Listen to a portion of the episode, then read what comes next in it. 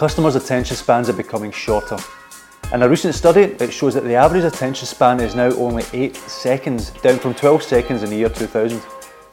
This means you now have 8 seconds to grab their attention, only 8 seconds to attract that customer towards a sale.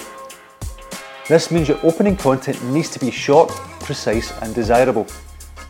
If that grabs your customers within 8 seconds, they will want to read and find out more about your product and increases their chances of making a booking.